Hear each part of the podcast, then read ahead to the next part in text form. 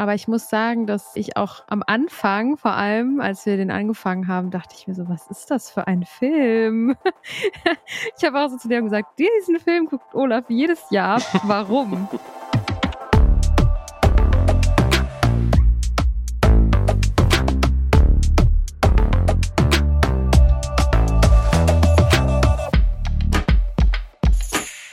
Hallo und herzlich willkommen zur Weihnachtsausgabe von Kiloherz und Bitgeflüster, dem HiFi-Podcast von HiFi.de.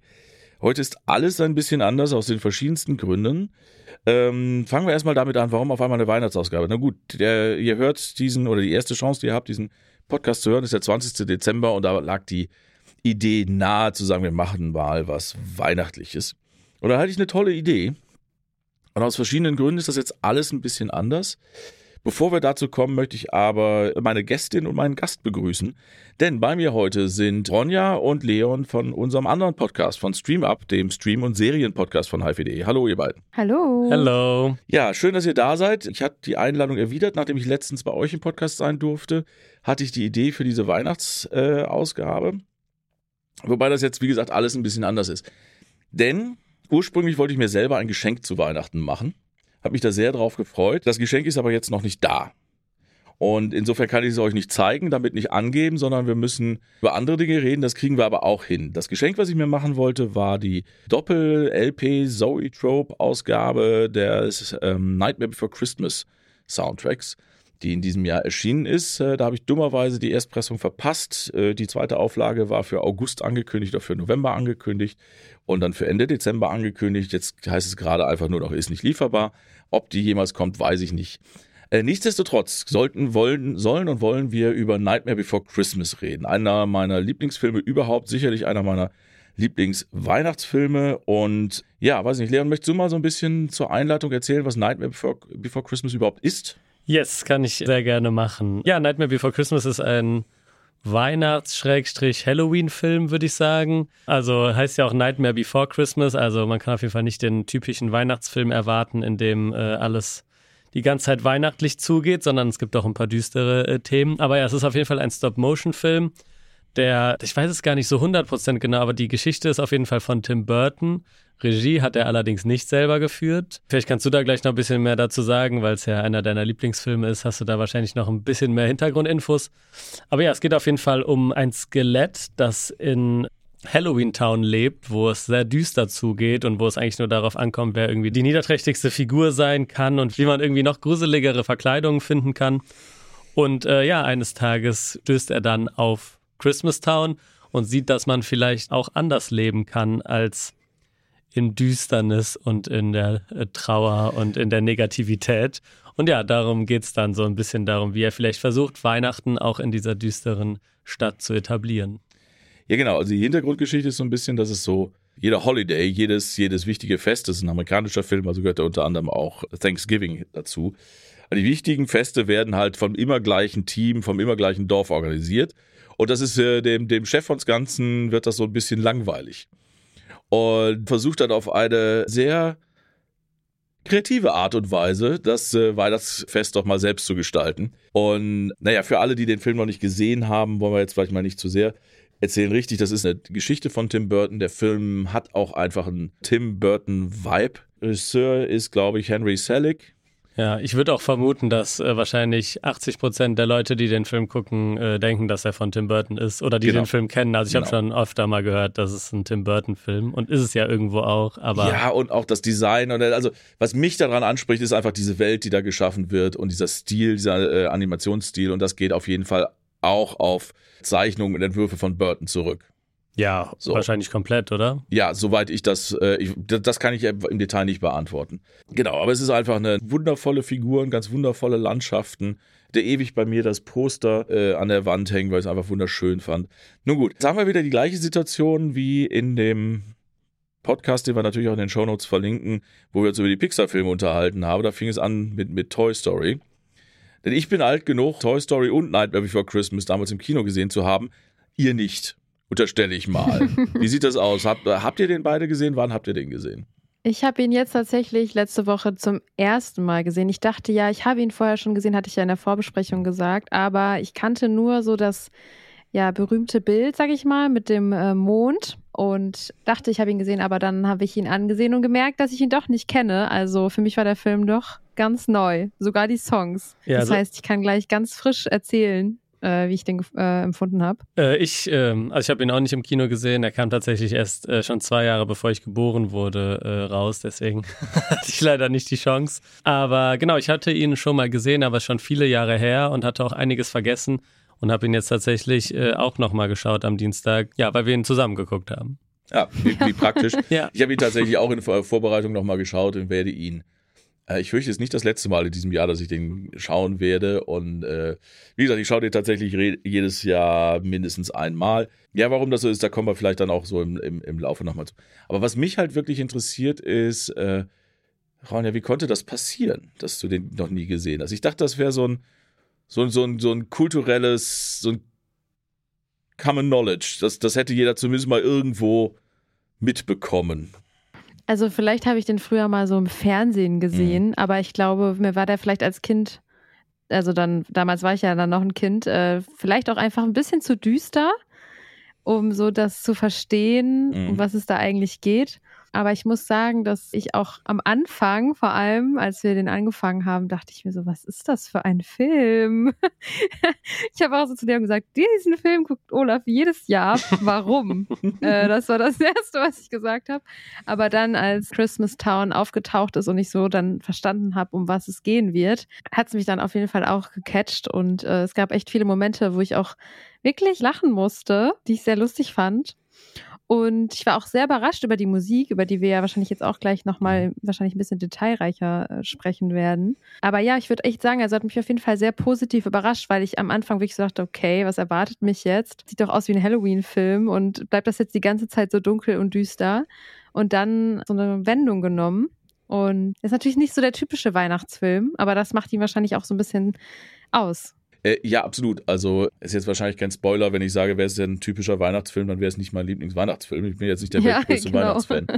ähm, nein, aber tatsächlich ist es so dieses, ähm, dieses etwas Obskure, dieses Schräge am Anfang, was ja die ganze Zeit auch bleibt. Also auch speziell, wenn die dann die Weihnachts... Also eine große Spoiler-Warning, äh, der Film ist 30 Jahre alt. Deswegen gibt es auch die Jubiläumsausgabe. Ähm, wir werden jetzt hier keine Rücksicht auf irgendwie Spoiler nehmen. Wenn ihr den Film wie Ronja bis vor kurzem noch nicht gesehen habt, go see it, come back. Und also wenn die dann die ganzen Gesch Weihnachtsgeschenke und dann äh, äh, bauen und, und Weihnachten planen, das ist halt immer so, das ist so off. Aber so, so, so bemüht. Man, man, man merkt da, da trotzdem so, die wollen das eigentlich richtig machen, die kapieren es halt nur nicht.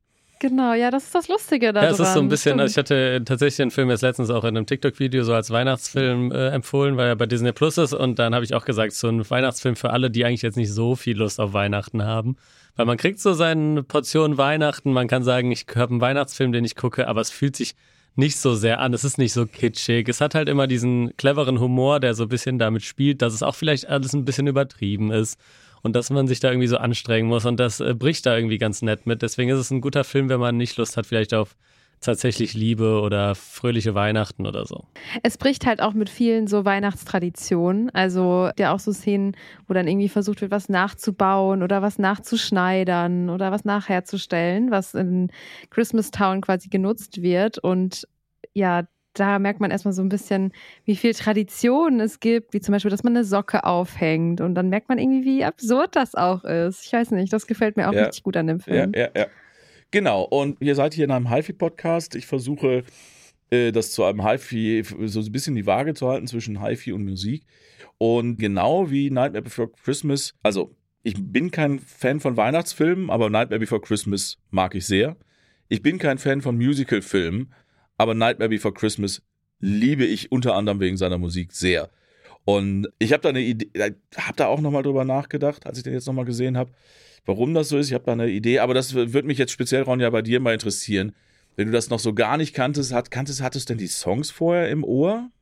Nein, auch nicht. Also Okay, wie- es überrascht super. mich auch, muss ich Super. sagen, weil eigentlich bin ich so, was auch Musicals angeht, also ich glaube, da kenne ich schon relativ viel, auch vor allem Musical, also als, aber nein, ich kannte das gar nicht und ich muss sagen, mir hat auch echt gut gefallen, was auch, glaube ich, damit zusammengehangen hat, dass Leon und ich den ja zusammen geguckt haben und wir hatten uns den Untertitel irgendwann angemacht und haben versucht mitzusingen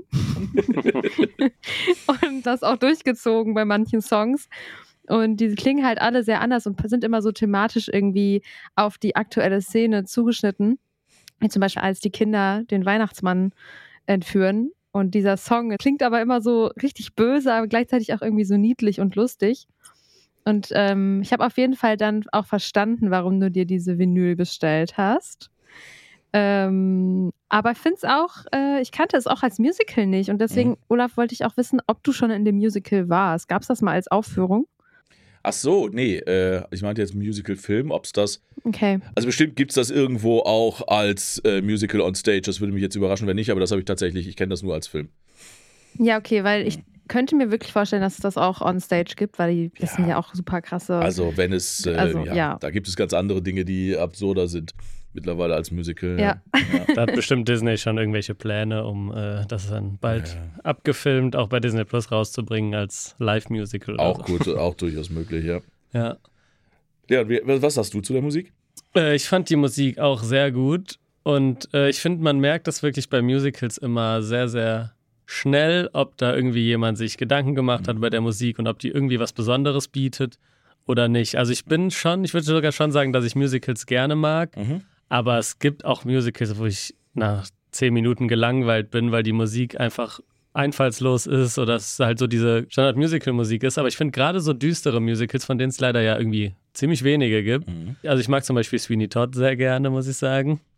Da finde ich die Musik auch gut. Oder zum Beispiel, das ist jetzt vielleicht sehr düster, aber Dancer in the Dark wäre zum Beispiel ein Musical Den kenne ich gar nicht. von Lars von Trier mit Björk in der Hauptrolle. Ah, der ist das, alles klar, ja. Das ist jetzt vielleicht nochmal sehr viel düsterer als, aber es ist auch halt ein Musical und ich, irgendwie oft gefällt mir da die Mu- Musik besser und das äh, fand ich jetzt auch bei Nightmare Before Christmas, vor allem weil man, es hat auf der einen Seite so ein bisschen auch diesen Grusel-Vibe irgendwie rübergebracht, auf der anderen Seite konnte man aber auch irgendwie so mitsingen. Also es hatte so eine schöne Waage zwischen, es untermauert so die bisschen düstere, den düsteren Stil des Films und man kann aber auch irgendwie ein bisschen weihnachtsmäßig mal äh, mit einstimmen. Und äh, ja, das hat irgendwie gut funktioniert. Und man merkt halt, dass jemand die Musik gemacht hat, der auch irgendwie Ahnung hat. Und der sich nicht darauf verlassen hat, dass man jetzt irgendwie vielleicht wie bei äh, Frozen oder so, oh, sorry, äh, jetzt Musik, äh, Songs hat, die halt, wo man weiß, die funktionieren, aber das war es dann auch, meiner Meinung nach. Ja, für mich ist es halt tatsächlich, also da habe ich jetzt bei, als ich letzte Woche geschaut habe, mal besonders drauf geachtet. Für mich ist der Hauptunterschied, dass, wie soll man das sagen? Es gibt keinen Unterschied zwischen Score und Song, sondern Mhm. die Musik ist einfach immer da. Fast jede Szene ist von, von irgendeiner Art von Musik begleitet und das geht ineinander über. Also der, der, die, die Songs sind Teil der, der, der Scores oder des, des Soundtracks und es, es, es, es pass- passt natürlich in die Geschichte. Ich finde, das, ich habe da keinen einzigen Punkt gehabt, wo ich mir gedacht habe, warum singen die jetzt? Mhm. Ja, das wollte ich nämlich auch gerade sagen, dass mir das auch richtig krass aufgefallen ist, dass es keinen Moment gab, wo man war, oh nein, jetzt singen die schon wieder, wo man schon so die gehört hat, oh, jetzt kommt wieder ein Song und man so war, oh nee, sondern das gibt's halt nicht. Und sie sprechen auch oft zwischen den Songs und singen aber dabei auch irgendwie so halb.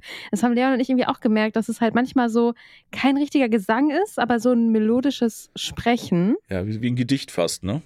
Genau, ja. Also, dass man so weiß, irgendwie, also gleich wird wieder gesungen, aber ja, es ist irgendwie was ganz Besonderes und macht den Film auch, also untermalt ihn wirklich halt sehr, sehr gut. Ja, also das ist der Komponist und äh, Dirigent und Sänger auch für mindestens ein, ein oder zwei Figuren ist Danny Elfman, der, wie ich gerade eben gelesen habe, 2023 auch andere Probleme hatte. Da wollen wir jetzt nicht drauf eingehen. Der aber halt einfach einer der großen, erfolgreichen Musical-Komponisten in Hollywood ist. Also ich sehe gerade, dass mein zweitliebster Weihnachtsfilm, The Grinch, auch von ihm ist. Ne? Also was die Musik angeht. Da, das, da passt also was zusammen. Und Fifty Shades of Grey. Ja, Ja, und, und Midnight Cowboy, also der, der, der hat viele auch in Anführungsstrichen normale Filme gemacht, aber er hat einfach scheinbar dieses Gefühl für, jemand hat auf der anderen Seite auch Alice in Wonderland gemacht, also er kann durchaus Musical, er hat einfach dieses, die, die, die, die Musik mit der Geschichte zu, so zu verweben, dass sie nicht stört, wenn sie mal die, die führende Rolle übernimmt. Das finde ich funktioniert hier ganz gut. Finde ich finde auch immer wichtig ist bei Musicals, dass du nicht das Gefühl hast, wenn der Song kommt, dann bleibt die Handlung erstmal stehen und man singt irgendwie Genau. so einen Song und es passiert aber nichts mehr, sondern dass während der Musik auch etwas passiert. Und zum Beispiel diese Kinderszene, die entführen dann ja den Osterhasen und so. Und das passiert ja in der Musikszene. Also während sie singen, passiert ja, wird die Handlung vorangetrieben. Und das ist auch, glaube ich, nochmal so ein Punkt, warum man sich nicht denkt, boah, jetzt kommt wieder Musik, es ist erstmal wieder drei Minuten, bleibt die Handlung stehen, sondern da passiert halt was. Und deswegen hat der Film wahrscheinlich auch so eine relativ kurze Lauflänge von ja unter 80 Minuten, glaube ich. Das kommt ja auch dadurch zustande, dass er sich dann nicht irgendwie, dass die Songs halt zum Film gehören und nicht zusätzlich zum Film halt noch performt werden. So. Genau, das hast du also sehr viel besser auf den Punkt gebracht. Also das ist sehr gut auf den Punkt gebracht, was ich meinte. Man hat nie das Gefühl, der Song stört, sondern er, er gehört immer dazu. Wie würdet ihr denn jemandem die Musik beschreiben, wer jetzt weder Film noch Soundtrack jemals gehört hat? Also es ist auf jeden Fall Musik, die sehr emotional ist. Also würde ich jetzt sagen, dass jeder Song irgendwie das rüberbringt, was der Charakter gerade fühlt, ohne dass ich jetzt irgendein Gen- Genre nennen kann. Mhm. Ähm, gefühlvolles Genre. Typische Musical-Musik ist es, finde ich schon, weil halt so mit sehr viel Ausdruck gesungen wird. Aber dafür kommt die Emotion halt immer sehr, sehr gut rüber. Also der eine Song zum Beispiel als, ich sage jetzt einfach mal die Geliebte, ich weiß gerade den Charakternamen nicht. Frank Frankenbride heißt sie, glaube ich. Frankenbride. Nein, nein, nein, du hast sie nicht. Äh, Sally? Sally? Sally, genau. Als äh, Sally halt singt, dass sie nicht die richtige für den Skelettmann ist, Jack. für Jack ist, genau. Und dann singt sie, dass ja nicht die richtige für ihn ist. Und sie ist so traurig in dem Moment. Und es kommt halt einfach wirklich, mit der Musik wird halt so eine Emotion richtig gut ja, übertragen. Ja, Das also, finde ich halt besonders schön an dem Film. also ich glaube, Genre müsstest du vielleicht mal sagen, weil da bin ich ehrlich gesagt auch ein bisschen überfragt, kenne mich jetzt auch nicht so perfekt aus. Und ich, was ist denn das Genre von so Music? Ich, ich würde es halt tatsächlich nicht, also wenn ich jetzt die Schallplatte in der Hand hätte, äh, unter kommerziellen Aspekten würde ich sie wahrscheinlich unter Musical einsortieren, wenn ich jetzt es in Boxen stecken muss. Ich finde aber, es ist kein, keine typische Musical-Musik. Ich finde, es ist, und das macht es für mich vielleicht auch so interessant, es ist, für mich ist Soundtrack, die, die englische Bezeichnung Score, also so ein fürs Orchester geschriebener Soundtrack für einen Film. So fängt es ja auch an. Also auch wenn man, die, wenn man das Album mal so durchhört, es fängt einfach sehr filmisch an. So klassische äh, Filmmusik eigentlich, in die sich aber dann schon so diese Melodie von dem Song, der dann danach kommt, reinmischt. Und äh, wenn man mal die, die, die Stimmen, die sind halt auch, ich finde, das sind Comic-Stimmen. Es ist ja auch comichaft überzeichnete Animation. Aber es sind keine Musical-Stimmen. Also insofern, das ist zumindest von dem Punkt, den ich eben hatte, dass es so einfach so sehr ineinander übergeht, ist das für mich einfach ein, ein gesungener Film-Soundtrack. Und genauso wie ein Soundtrack eben auch ohne Vocals, der Handlung vorantreibt, Stimmung macht, Tempo unterstützt. Ich finde, das macht, macht der auch einfach sehr gut, nur dass dann hin und wieder auch noch gesungen wird dabei. Ja, das mit dem Tempo ist auf jeden Fall echt beeindruckend. Weil das halt auch immer sich so sehr ändert. Ich muss jetzt irgendwie gerade an diese Casino-Szene denken. Also als dieser eine Charakter, der aussieht wie ein Sack. Der Boogeyman. ja, genau, der Boogeyman. Das ist ja so irgendwie was, hat irgendwie was mit Casino zu tun plötzlich. Und dann geht der, ist, also der Soundtrack so richtig schnell. Ja. Und später, wenn es um Liebe geht, ist er halt so langsam und traurig. Weil Aber- Liebe natürlich traurig ist, ne? Nee, aber Klar, immer. Würde dir noch was ein anderer Film einfallen, zu dem du das sagen würdest, dass der einen gesungenen Score hat? Sehr, sehr anders. Ich denke jetzt die ganze Zeit schon an La La Land. mhm. Der, das ist auch, wobei das, der ist sehr viel mehr klassisches Musical.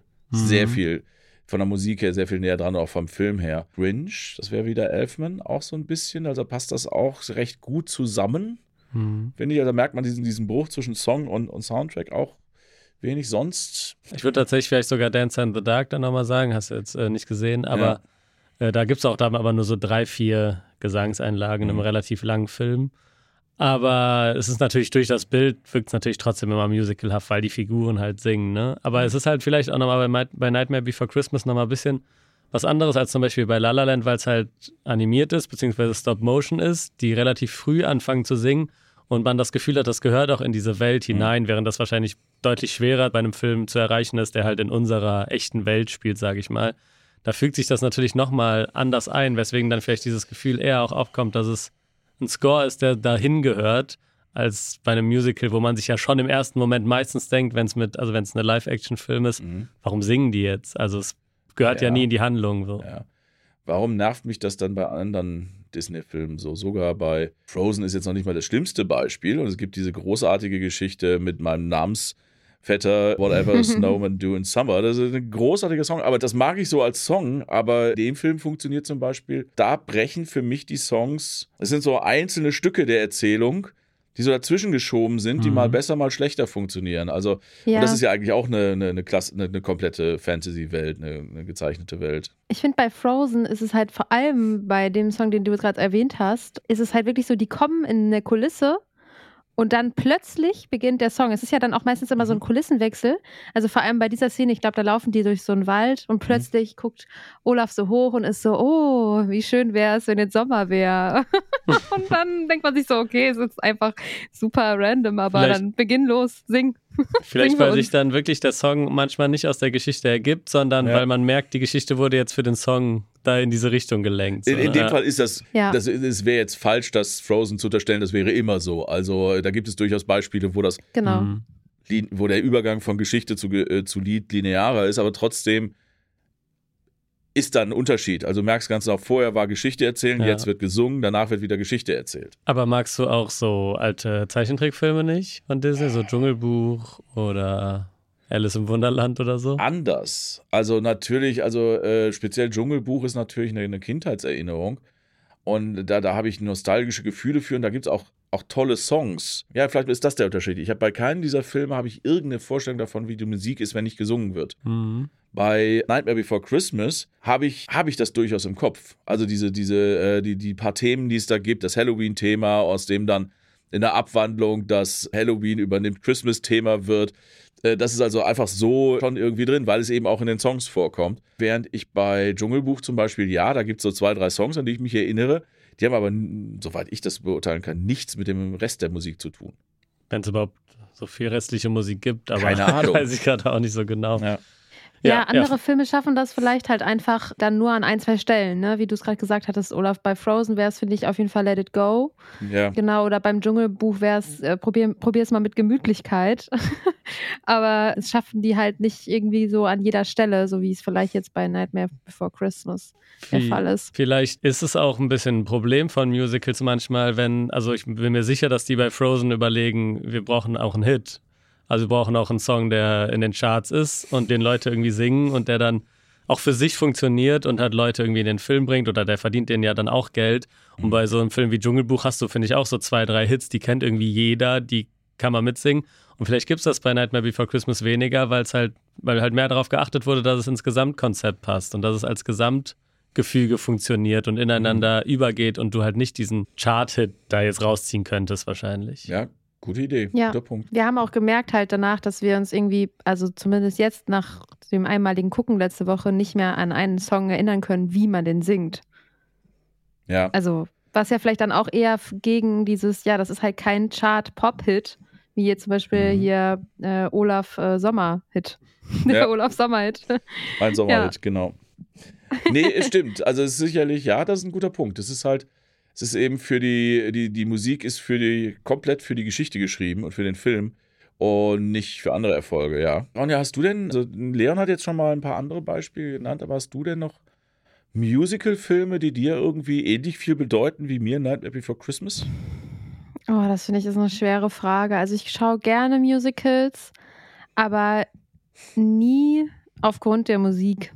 Und das ist irgendwie ein bisschen traurig, aber deswegen habe ich jetzt gerade nicht so ein richtig gutes Beispiel. Also ich habe auf jeden Fall auch an äh, La La Land gedacht oder ich habe an High School Musical gedacht, weil das halt ein Film war, der meine Jugend sehr krass geprägt hat. Aber da ist es ja wirklich genau so, dass der, die Handlung komplett stoppt, alle tanzen und singen und danach geht's weiter. Ähm, und das hat wenig mit dem Film an sich zu tun. Ja, aber die spielen doch dann Basketball auch. Ja, stimmt. Aber da gibt es wirklich viele Songs, die mir halt heute noch so krass in Erinnerung geblieben sind und die ich halt mit dem Film sofort verbinde und mit dieser Zeit.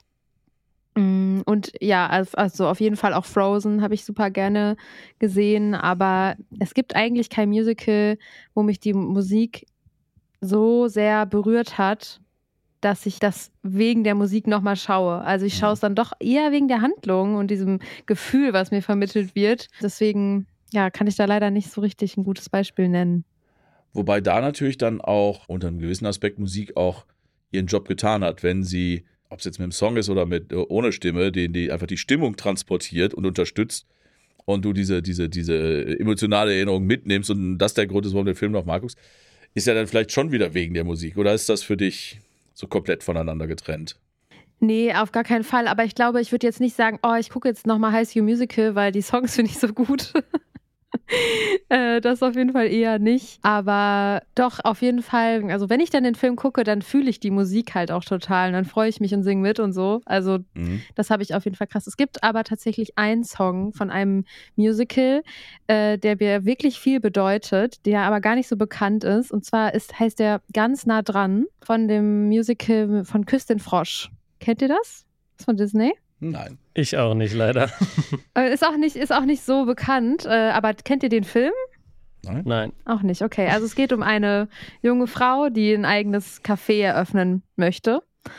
Und sie das halt dann so langsam sich halt aufbaut. So ein Jazzcafé, glaube ich. Und dann kommt irgendwann, also kurz bevor sie es eben schafft, kommt dieser Song und der heißt irgendwie ja ganz nah dran und ich höre diesen Song immer, wenn ich kurz davor bin, etwas zu schaffen. Also wie zum Beispiel jetzt bei meiner Abgabe, die ich jetzt hatte, dann höre ich diesen Song halt wirklich sehr, sehr oft, weil meine Schwester und ich, wir sagen immer, dieser Song, den schicken wir uns immer, wenn man ganz nah dran ist. Und das ist irgendwie sowas, was bei mir so, deswegen gucke ich den Film auch total gerne, weil, also der Film ist nicht so super besonders, aber dieser Song mhm. transportiert für mich so stark dieses, du kannst es schaffen, wenn du schon sehr viel dafür getan hast. Und jetzt fehlt nur noch das letzte bisschen. Das ist auf jeden Fall ein Song, der mir da sehr in Erinnerung geblieben ist. Mir gerade eingefallen. Ja. Ja. Dann hast du noch was? Hast du auch Lebens, was lebensbejahendere Musicals, die du magst, außer deinen bisherigen Beispielen? ja, ich mag ein paar Musicals. Was würde mir jetzt noch einfallen? Also La La Land äh, fand ich sehr, sehr gut damals. Äh, Wäre auf jeden Fall auch ein Musical, das ich nennen würde. Nicht unbedingt lebensbejahend, aber damals auch ganz gut fand ich tatsächlich das äh, Les Miserables Musical. Mhm. Hast du es gesehen? Ja. Du auch? Ich habe es auch gesehen, ja, ja, aber es ist schon sehr lange her. Da ist es natürlich nochmal krass, weil da, wenn ich mich richtig erinnere, wird da gar nicht gesprochen. Oder außer vielleicht einzelne Wörter, ja, aber da wird ja. irgendwie zweieinhalb Stunden die ganze Zeit durchgesungen. Mhm. Da fand ich ein bisschen das Problem, dass die Songs so ein bisschen variiert haben in der Qualität, aber da waren auf jeden Fall auch einige gute Songs dabei. Den mochte ich auf jeden Fall sehr.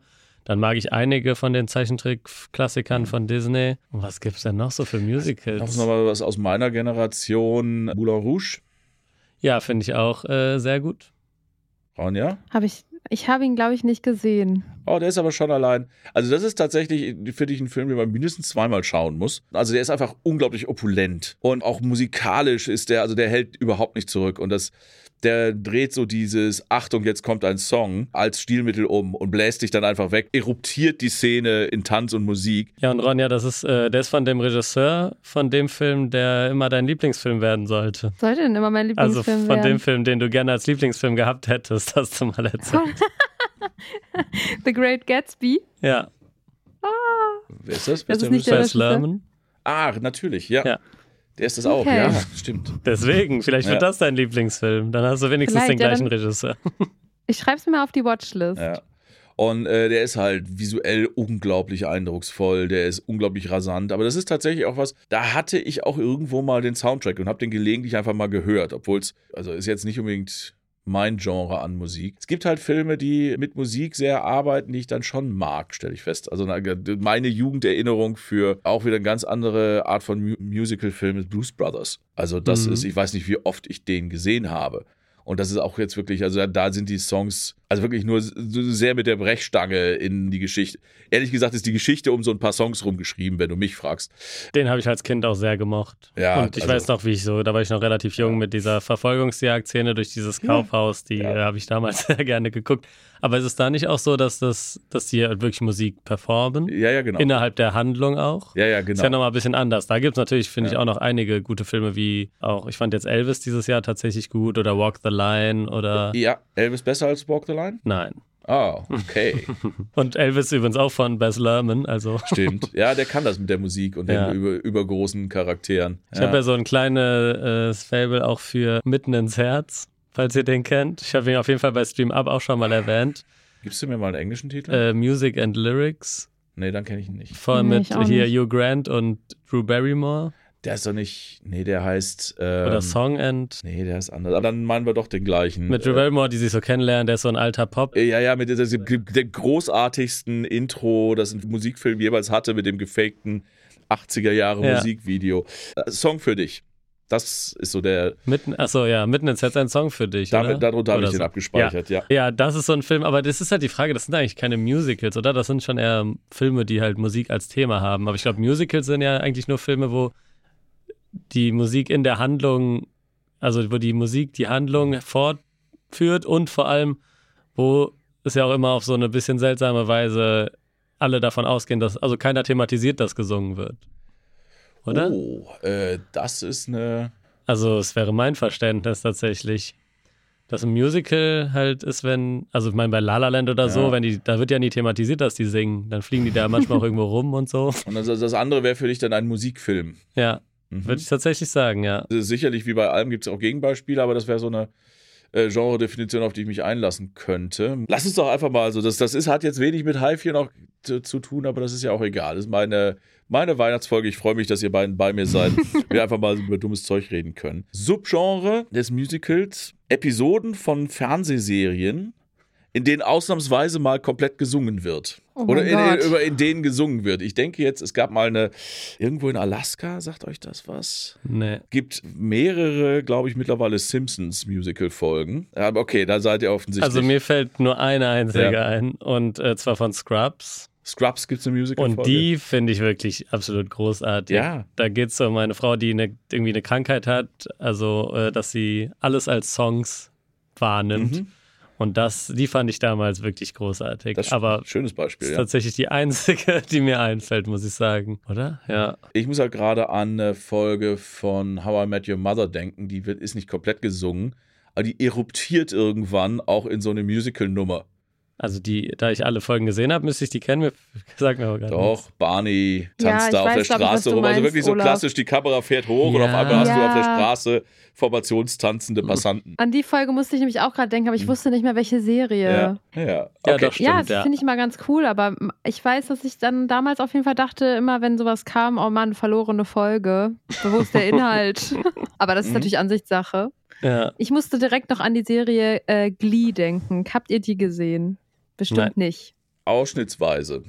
Also, Es ist auch so eine typische Teenie-Serie, glaube ich, die mich auch wieder super krass in meiner Jugend geprägt hat. Ich habe wirklich jede Folge geguckt und die Songs davon auch so viel gehört. Also es ist ja A Cappella, so eine A Cappella-Gruppe, die sich in einer Highschool gründet und die dann quasi so alle bekannten Songs irgendwie covern und dann begleitet man quasi so die bei ihrem Erfolg, wie die halt eine erfolgreiche Gruppe werden. Und ja, da gibt es auf jeden Fall auch viele schöne neu performte so äh, Songs, die ich auch sehr lange noch gehört habe. Aber als Musical oder. Als Musical oder einfach dann eine Musikfolge, wenn wir diese Unterscheidung jetzt Ich glaube, eine? Musikserie dann, Okay, weil die, wird, es wird ja thematisiert, dass sie singen, Ja. aber sie singen wirklich sehr oft. Ja, da, Glee, wie gesagt, habe ich jetzt nicht viel gesehen, aber das ist, glaube ich, so irgendwo dazwischen. Vielleicht mal so Moulin Rouge auf der einen Seite. Das ist Realfilm, da singen erstens Darstellerinnen und Darsteller, die man kennt. Da tauchen aber dann ja für bestimmte Songs auch durchaus berühmte Musikerinnen und Musiker auf. Während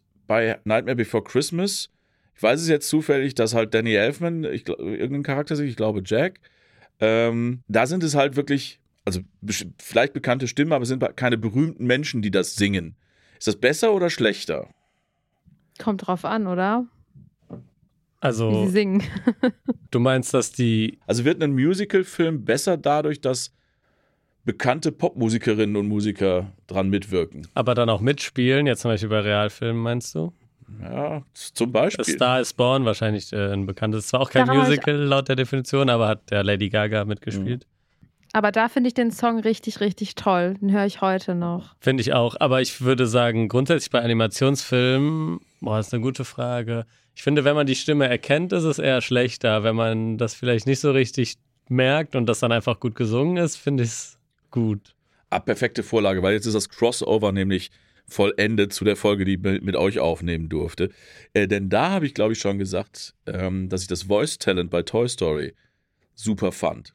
Und das halt, und da wird auch Gut, diese Songs sind, glaube ich, alle von Randy Newman. Ich weiß nicht, ob Tom Hanks gelegentlich auch mal was singt. Nicht nur, dass die Figur natürlich durch diese Stimme lebt, aber auch das Wissen und das Wiedererkennen, ah, das ist Tom Hanks, der die Hauptfigur spricht. Und fand ich da schon interessanter. Bei Nightmare Before Christmas ist mir tatsächlich recht egal.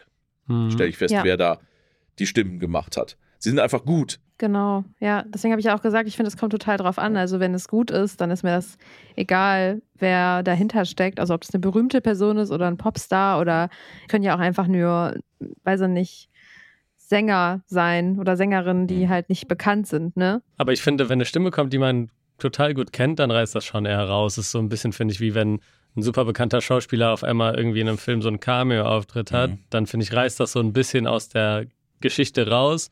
Und ich finde, wenn man so auf so ein Musical guckt, was halt auf Hits äh, aus ist oder wo du halt irgendwie einen Song hast, den du mitsingen willst und das ist so das Hauptziel, finde ich, kann man auch eine bekannte Stimme nehmen. Aber ich fände bei äh, Nightmare Before Christmas, wo es so als Gesamtkonzept funktioniert, fände ich es eher äh, kontraproduktiv. Ja, bin ich bei dir. Bin ich tatsächlich Mhm. bei dir. Also ich glaube, es könnte sogar sein, dass es, ich meine, es ist ja kein, als Film kein besonders erfolgreicher Film gewesen, glaube Also er ist schon erfolgreich gewesen, er hat also halt viel Geld eingespielt. Aber er ist jetzt, ich glaube, dass sie mittlerweile mehr Geld in, in Taschen, Täschchen, Schultornister, Socken, Nahrungsmittel und sonst irgendwas verdient haben, als an dem Film selbst. Ich weiß gar nicht, ich gucke hier gerade aber auf der Wikipedia, Box Office. Ah, der war schon, der war schon okay erfolgreich für damalige Verhältnisse. Aber auch Ähm, teuer, oder? Für damalige, für so einen Ja, aber ich glaube, 24 Millionen Budget, 101 Millionen genau, eingespielt. das ist schon gesehen. mal, also Faktor 4 ist schon mal, kann man schon mal machen. Das, Ja. hat, das hat ein einzelner Marvel Cinematic Universe Film nicht als Faktor. Nee, Der spielt nicht viermal so viel ein, wie er gekostet vielleicht Ant-Man, äh, Ant-Man Endgame oder so, aber hat. Ja. nicht der normale. Nee. Nein, es ist aber schon irgendwie ein Film, der sehr nachhaltig erfolgreich ist. Also wir sind 30 Jahre später und ich spreche mit zwei Menschen, die noch nicht mehr geboren waren, als er neu war darüber. Also er hat sich ja schon irgendwo seinen Raum kulturellen Gedächtnis erarbeitet und das vielleicht gerade, weil es, weil es keine Hits gab, sondern nur gute Musik und weil es auch keine Stars, keine Gesangsstars oder Voice-Stars gab, sondern einfach nur eine gute Geschichte und gute DarstellerInnen. Vielleicht ganz kurz, äh, der hat auch damals, ich habe es nur gerade nochmal gelesen, nur 50 Millionen gemacht. Der hat dann 2006 irgendwie durch eine Wiederaufführung nochmal 11 Millionen und dann Ja. 2007, 8, 9, 20 und 23 hat er nochmal 40 Millionen eingespielt, sodass er jetzt dann bei 100 ist. Naja, Also es ist schon die sogar Wiederaufführung. Drei. Jahrzehnte, das ist schon okay. Ja, also dann immer wieder erfolgreich zu sein. Ja. ja gut, es ist, ist halt auch, also ich weiß, dass ich den schon jetzt ja schon wieder mal Menschen einer anderen Generation nahegebracht habe, weil, Ja. weil ich halt nicht aufhören kann, darüber zu schwafeln. Ich wollte noch sagen, dass ich glaube, dass man, also so gefühlt ist, ich weiß nicht, wahrscheinlich, wahrscheinlich werdet ihr mir jetzt widersprechen, aber für mich ist es manchmal so gefühlt, wenn du halt einen guten Weihnachtsfilm machst, der die Masse abholt, dann wird das noch jahrzehntelang so bleiben. Das ist wie Ja. mit gefühlt mit Weihnachtsmusik. Wie oft werden wir noch Last Christmas hören? Ich glaube, es wird niemals enden. Und das hat dieser Film vielleicht dann halt richtig gemacht. Ne? Der wird jetzt halt für wahrscheinlich auf Ewigkeit geguckt werden, Olaf. Dank dir und auch vielen anderen. Mhm. ja. Und ja, der ist ja auch äh, einfach ein guter Film. Also muss man ja auch nochmal sagen, haben wir jetzt noch gar nicht so viel drüber geredet, aber ich würde sagen, der eigentliche Star des Films ist auf jeden Fall auch das Design, wie die Welt gestaltet Ja, ist, wie die Figuren gestaltet sind. Vor allem auch Jack als Hauptfigur ist, finde ich, ein sehr cooles Design und äh, ja, die ganzen Ideen, die da drin stecken. Und dann würde ich halt auch sagen, es gibt eigentlich keinen, Ver- mir würde kein vergleichbarer Weihnachtsfilm einfallen, der so auf so eine bisschen auch Anti-Weihnachten-Art mit dem Thema umgeht, aber gleichzeitig auch irgendwie Weihnachten feiert. Also es ist so, Ja.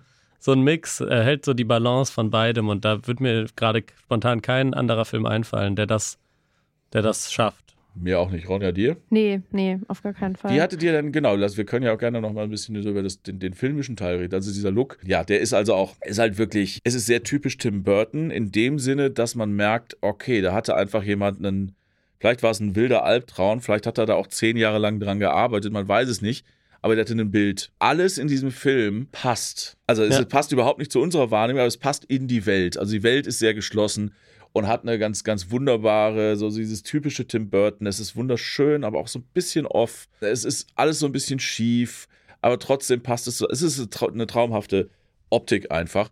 Ähm, was habt ihr, wie speziell Ronja für dich, weil du den jetzt zum ersten Mal gesehen hast, wie ist so der Animationsstil bei dir angekommen? Ja, also ich kannte das ja schon aus anderen Filmen und ich muss sagen, dass so der, ich sage jetzt einfach mal der Stil von Tim Burton, auf den das ja, also auf dessen Story das ja beruht hat, äh, dass ich den sehr mag und das mich irgendwie manchmal so richtig abholt. Also dieses Dunkle und Düstere, weil ich das dann auch irgendwie amüsant finde. Ich weiß nicht, das ist aber, glaube ich, auch das, was es irgendwie transportieren soll. Ja.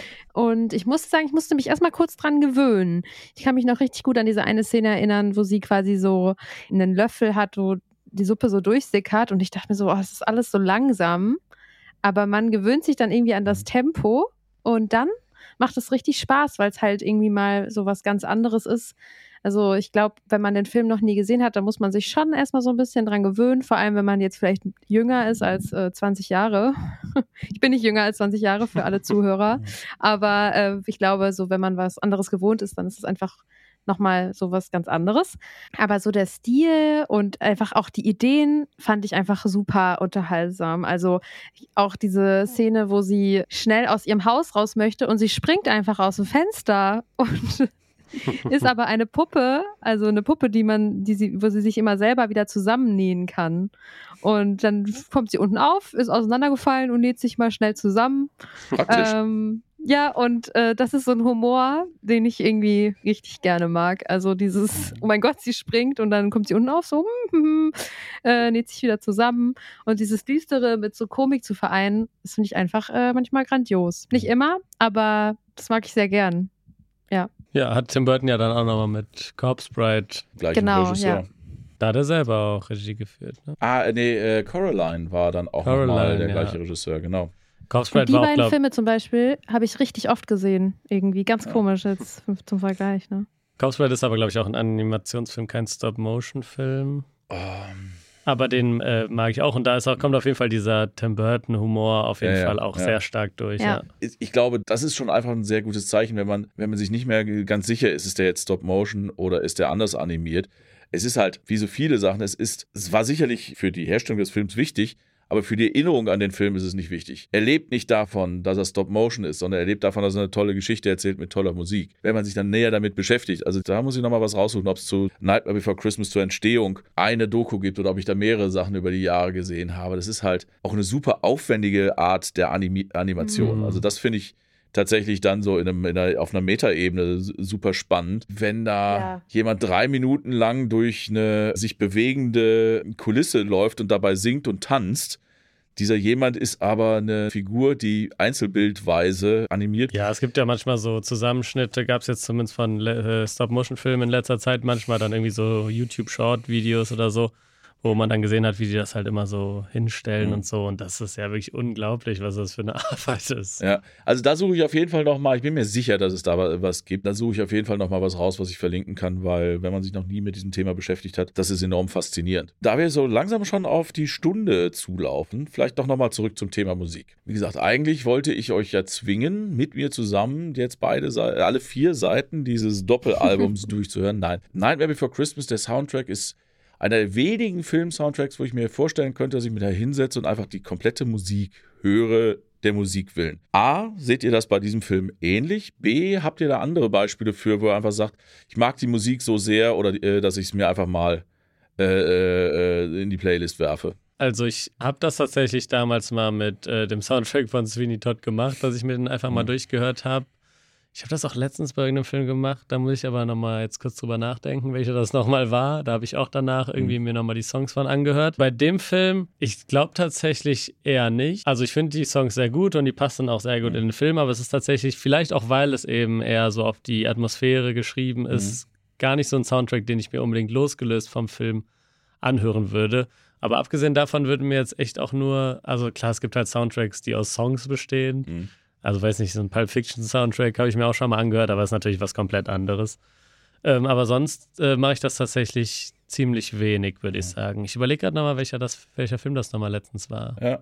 Barbie hatten wir noch gar nicht drüber geredet. Barbie war natürlich dieses Stimmt. Jahr auch ein großes Richtig. Musical. Da habe ich auch ein, zwei Songs mir nochmal angehört. Ja, der ist aber, also Barbie ist ja für mich, ich muss zugeben, ich habe ihn immer noch nicht gesehen, aber aus meiner Außenwahrnehmung als Außenstehender ist er quasi die die Umdrehung des Ganzen. Also der, der, der ist ja ausschließlich für den Hit Der Film scheint nur zu existieren, damit es Hits da drin gibt. Das ist so ein bisschen, ich weiß, ich da Olaf, du kontroverses musst Thema. den Film noch sehen. Irgendwann werde ich das sicherlich auch nochmal tun, ja. Also das muss ich wirklich sagen. Also bei Barbie, da habe ich danach das Album sehr viel gehört zum Film. Kom auch komplett durchgehört nochmal, weil da gibt es so gute Songs.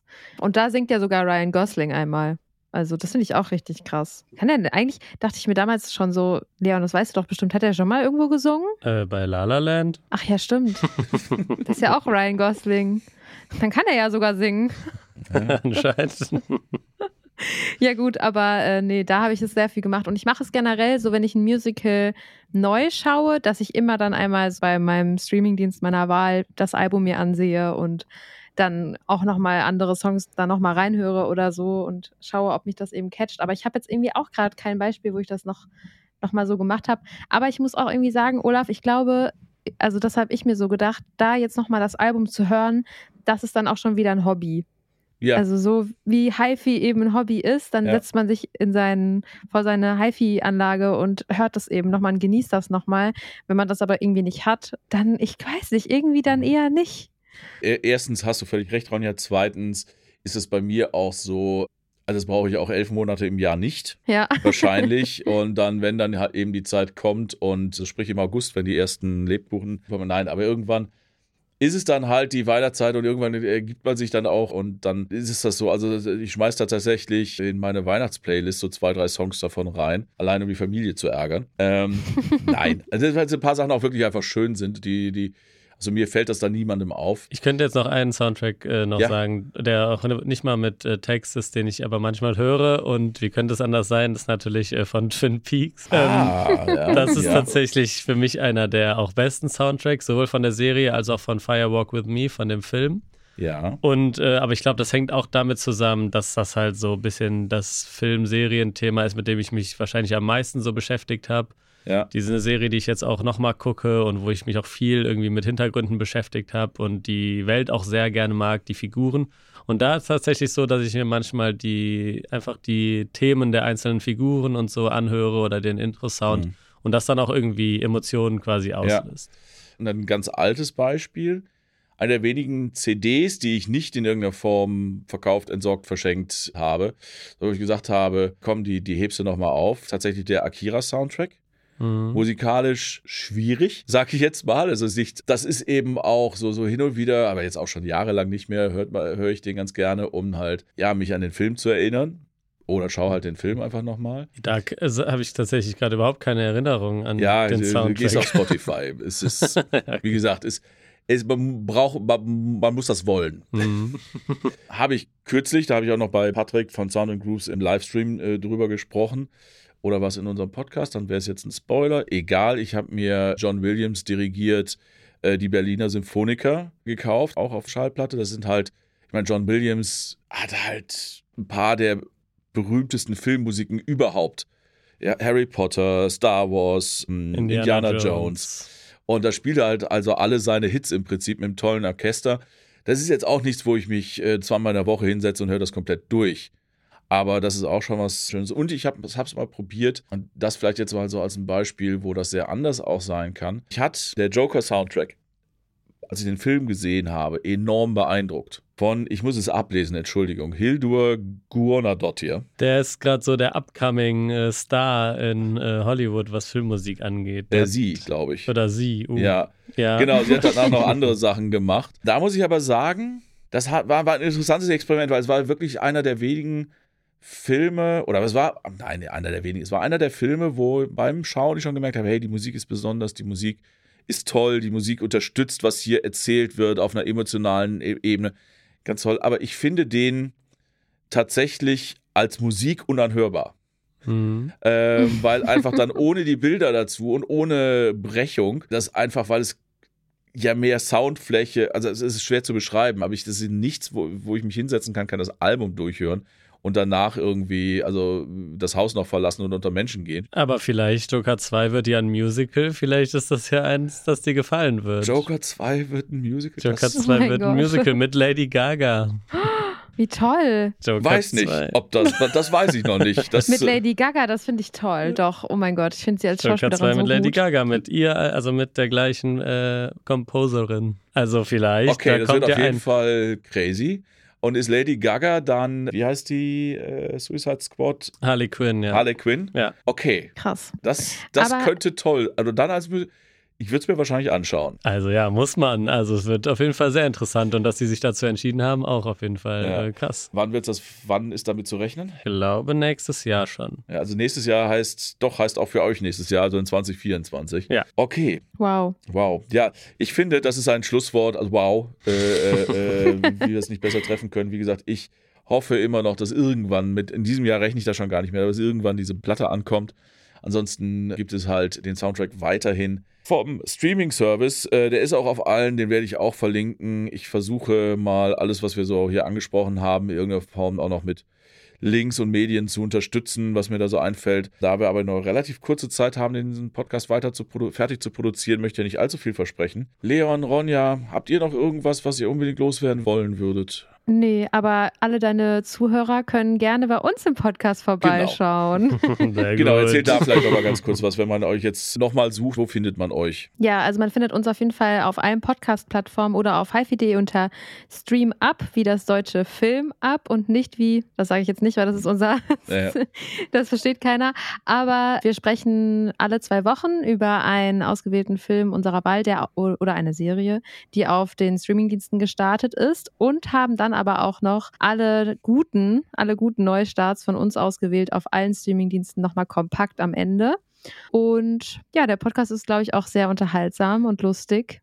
Kann ich bestätigen. Und- Hört da auf jeden Fall mal rein, wird natürlich auch verlinkt. Und äh, außerdem existiert StreamUp auch auf TikTok, glaube ich, sehr regelmäßig. Ja. Äh, Leon, möchtest du da noch was zu sagen? Ja, also genau, da gibt es äh, Streaming-Empfehlungen, Top-Listen und ja, TikTok-Content zu Filmen und Serien. Und äh, genau, der heißt Stream Up, beziehungsweise Ad Streaming Tipps ist der Ad-Name von äh, dem TikTok-Kanal. Wunderbar. Und da gibt es dann eben Ronja und Leon sehr viel häufiger noch als im Podcast. Podcast verlinke ich auch, TikTok. Doch, kann man auch verlinken, werde ich auch tun. Ansonsten bedanke ich mich bei euch beiden, dass ihr da wart. Ich hoffe, ihr hattet ähnlich viel Spaß wie damals, als ich bei euch war.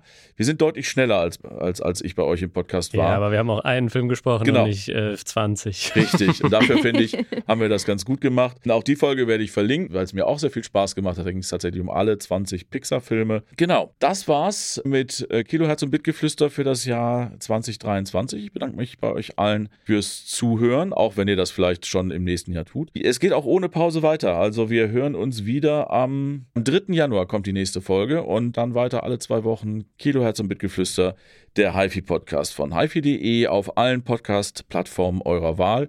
Hinterlasst uns gerne da eine Bewertung und oder ein Abo und schickt eure Themenanregungen oder gerne auch freundlich und höflich geäußerte Kritik an podcast.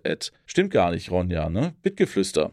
Schickt bitte eure freund, äh, freundlich formulierte und höfliche Kritik an bitgeflüster.hifi.de. Allen, die es feiern, ein schönes Weihnachtsfest, allen anderen einen entspannten Jahresausgang. Guten Übergang, wir hören uns wieder in 2024. Bis dann, danke. Tschüss. Tschüss.